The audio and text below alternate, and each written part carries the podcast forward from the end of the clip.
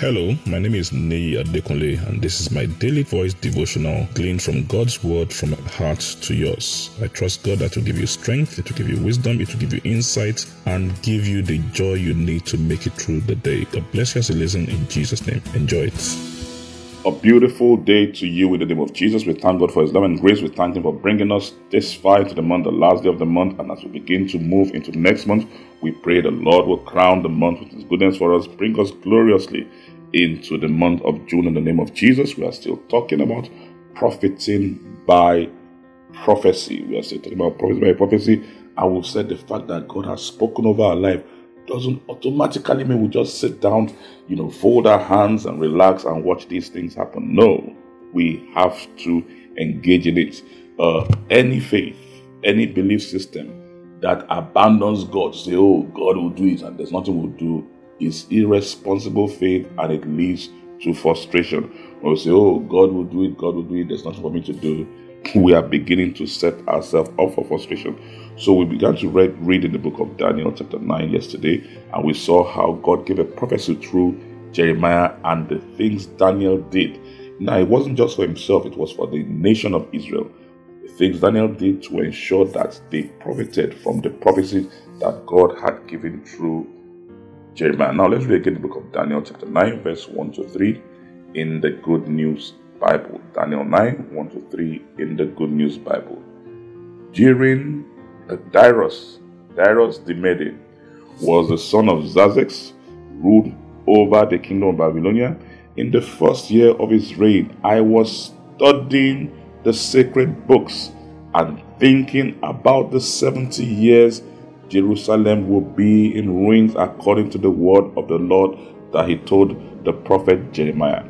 I prayed earnestly to the Lord pleading with him, fasting, wearing sackcloth, and sitting in ashes. He didn't just wait and say it will happen. We can't just say, Oh, God has prophesied that I'll be a father. He has prophesied that we'll have children and family. The word of God has said this. God has prophesied this over our nation. He has prophesied this over my business, my ministry. It will happen. There are things we need to do. We must engage. Why? Because the devil's not going to sit down and watch you enjoy everything God has said. We must engage it. We must engage. And what did he do? He said, I was studying. Said, we said that earlier. You must go into the book of the law. You must know what God says. You must renew your mind with it. You must go over it, keep it fresh in your mind. He said, and I was thinking. It's one thing to study, it's another thing to think about it. Sometimes we call thinking meditation. You must think about it. See yourself in what God has said. See yourself in the prophecy. See what God has declared around you. See how it's coming to pass. And he said, I began to pray. He said, I began to pray. There's a dimension of spiritual warfare to this. There's a dimension of the energy of prayer that we must push in this thing. Jesus was saying from the days of John the Baptist, the King of God, you know, suffers violence and violence by force. Another version, and uh, another place in Luke 16, 6 says, every man presses into it. You must, you must press into that place in prophecy. You must press into what God has said. And He said, I supported it with fastings. He was praying, praying, interceding, pleading with God and he said, I also fasted. We cannot say we are not going to fast. It's a present day New Testament fast. It's not for old time believers. It's for every believer, yesterday, today, and forever. We put these things together, we engage, we press.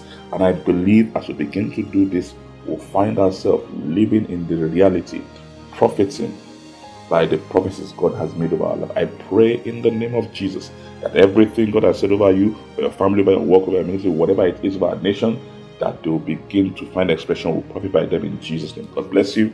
Enjoy the rest of your day. I'm sure the word you heard today has been a blessing to you. The way we maximize God's word, the effect of God's word in our life is by putting it into practice and by sharing it with others.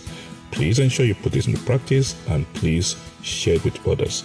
And I trust God that the full benefit of the word will be seen in your life in Jesus' name. Thank you very much and have a wonderful day.